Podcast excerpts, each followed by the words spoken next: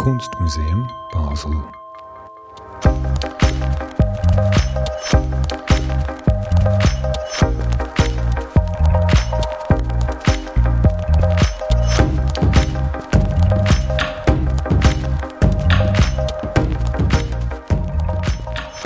Momentaufnahmen is brought to you by the Kunstmuseum Basel.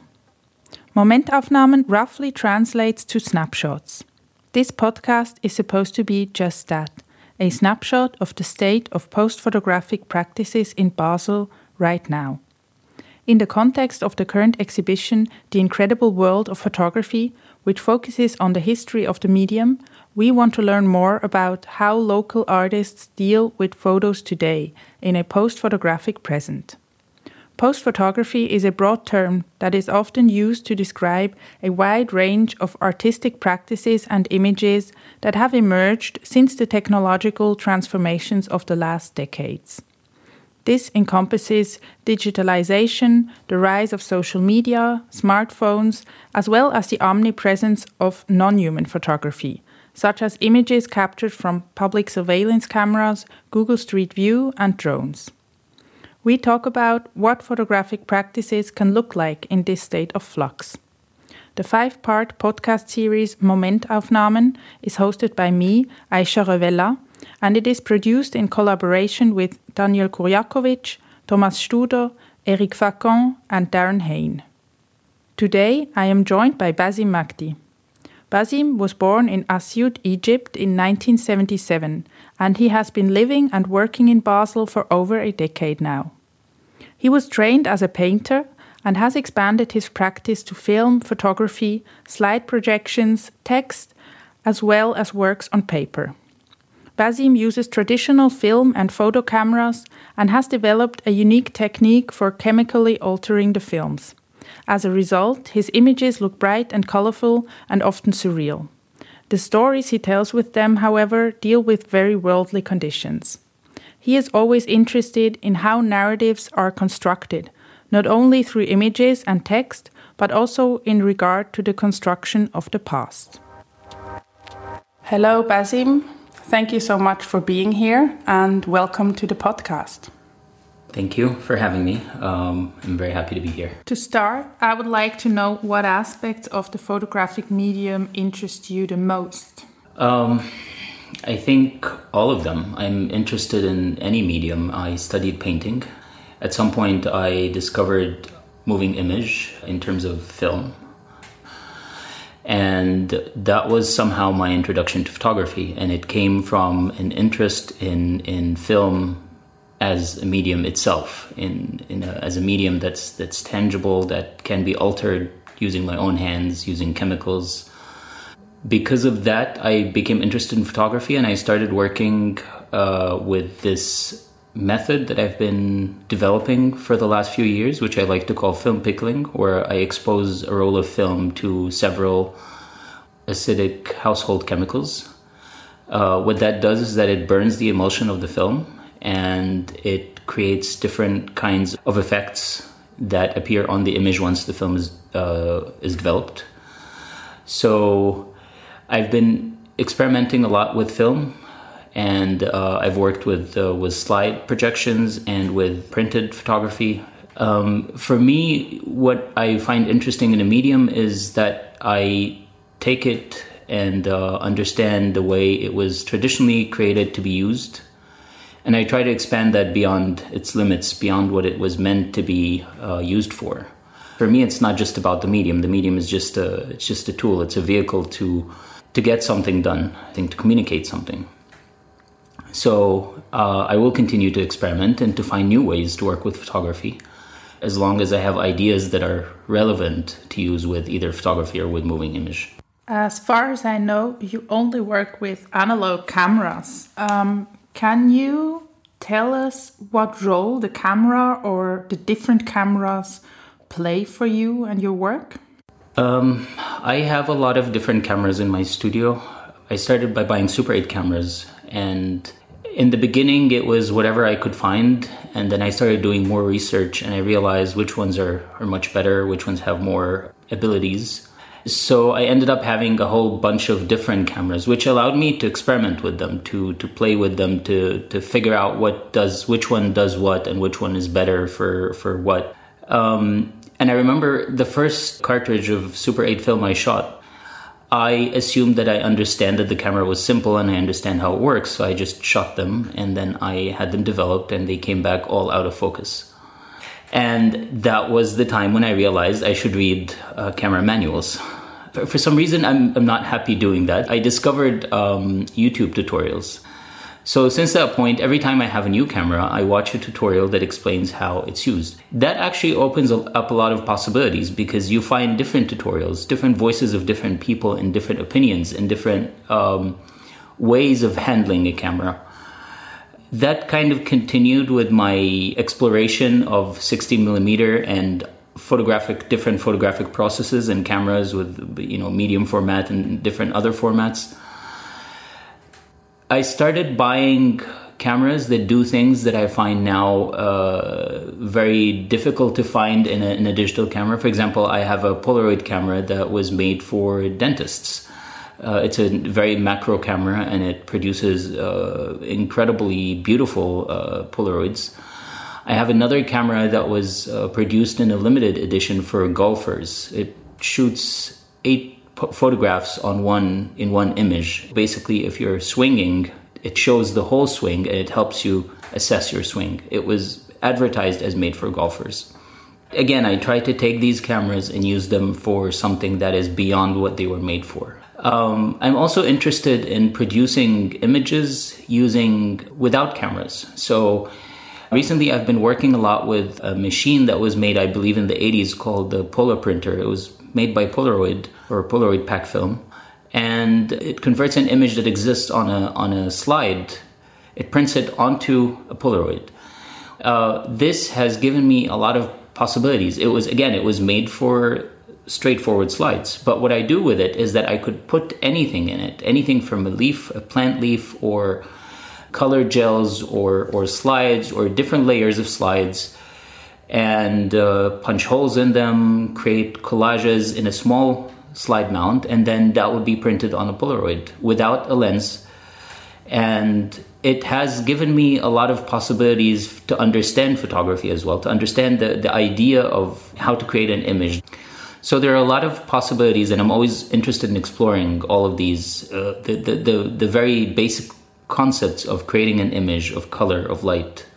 Photography can be described not only as an artistic form, but also as a social practice.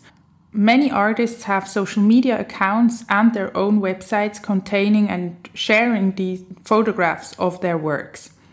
Can you describe your relationship to these forms of displaying your work? When I started making films, I thought a lot about what to do with those films. I understood that I was making them as an artist and that they will end up being shown as a projected image on a wall in a gallery or a museum or in, in an art context. But at some point, I, right after I started making films, I think it was around uh, 10 to 12 years ago, I decided to have a website, which was a very late step. Um, but when I was working on the website, I had to make a decision. Do I put stills from the films on the website or do I put the whole film? I talked to a few people and everybody told me it's, uh, it's crazy to put your whole film on the website because no one will want to show it, no one will want to buy it, and it's already difficult to sell films. Artists don't do this. And none of this made sense to me. I'm making work to be seen. I'm making films for people to watch them. And I started looking at how I watch films. I watch films on my computer. In the end, it, it makes sense to me because I like to have my films exist in those three contexts. I make films for everybody to watch them. I want to make sure that someone in India can watch the film at the same time as someone in Switzerland, at the same time as someone in, in Uruguay is watching the film. When the internet happened, that became possible. So I decided to put all my films online as soon as I finished them. As soon as I finished, I put it on my website. And the issue with selling the work was never actually turned out to not be an issue because in the end, a lot of museums bought my films. MoMA bought films and, and Centre Pompidou bought some, you know, a film and I own the copyright and I can do what I want with the copyright. Uh, when this whole thing with, with uh, coronavirus started happening almost every museum started screening films online. And it became the new like cool thing to do. Let's let's make things available. And and someone asked me uh, about why I did this before, and I said, well, because it was the obvious thing to do. To me, that was quite obvious. I wasn't just thinking of the first world. I wasn't just thinking of a muse- a specific museum's audience. I was thinking of I was asking myself the question, why am I making films? But there's also it's also very important to make sure that I don't limit myself from sharing work because I'm worried about things that are only that only exist in my head. So in that sense, I think photography and art in general, I think should be more democrat- democratized um, because we always have to ask ourselves the question: Are we making work for museums, or are we making work for people to see it? And what kind of people are we making the work to see? I mean, who do we want to see the work? And in my case, I think the internet is the most democratic uh, platform, and people don't really choose what they see on it. People just glide, they just move from one thing to another, and eventually they find something, and it, it triggers something, and it, it captures their their intrigue, and they go to something else, and eventually they find themselves themselves watching a film by an artist they've never heard about about something they were never interested in. So that's yeah, that that kind of makes it all worth it somehow. Lastly, I would like to talk to you about Basel and photography. It's pretty surprising to me that a city with such a vibrant art scene, so many institutions, galleries, and exhibitions, doesn't really have anything where photography, contemporary photography, is being discussed, where there's a discourse with and about post photographic practices. So, what I want to know from you is is there anything that you would hope for, wish for? Um, do you have any ideas how uh, this could be changed in the future? I think it's very important to agree that without the desire to create progress, progress doesn't happen. So, the first thing and the most important thing is to understand that security, safety, and stability don't get you anywhere, especially in art. Because for an artist, an individual artist, and for an art scene, or for a museum, or for any art uh, structure to move forward, there has to be a desire to change what we feel comfortable with. I don't know if there, if it's necessary to have a, a discussion in a traditional sense, as in like uh, you know start talking about you know what do photographers need what what does photography mean what how do we move it forward? Because I think talking doesn't do much, and then you start having egos and personalities, and and people who are um, looking backwards, and people are looking forwards, and and security and insecurity, and there are a lot of issues Maybe just to specify what I meant by discourse, I don't necessarily just mean talking the way that we are speaking now, but I was thinking more broadly. Having a discourse for me can also be, you know, a show. So maybe I wasn't specific enough with my. No, actually, uh, I, I am glad you mentioned this show because that's exactly what I was about to talk about. I was going to okay. uh, I was building up to talking about the the the best way to have this discussion by okay. demonizing the, the traditional discussion. so I don't think that would work. And that's why I think we have to look at new ways of, or not, not even new because that's not new, but a, a, less traditional way of, of creating some sort of uh, discourse around any medium. I am not a big fan of very specific shows about, let's say, painting or photography or but I have to say that if it's done right, it works. And the the new photography show, which happens every three years at MoMA in New York, the Museum of Modern Art in New York, is a very good example of that it the, the, the, show basically does exactly what the title says. It's new photography. The, the curators of uh, the photography department at the museum of modern art of new york have a lot of knowledge about what's happening and they do a lot of research about what's happening in photography and they invite artists uh, that they believe are doing something unique and something uh, interesting for this idea of the future the, the developing of photography what, what it means to be a photographer or to work with photography now and what that means for the future. And there's always great discoveries in this show. And I think that could be actually an interesting model for something that could happen in Basel. Most people in the art world come to Basel for Art Basel. There are a lot of uh, museums and art institutions here. It's, it's actually a city that's some would even argue that is oversaturated with, with art institutions for its size.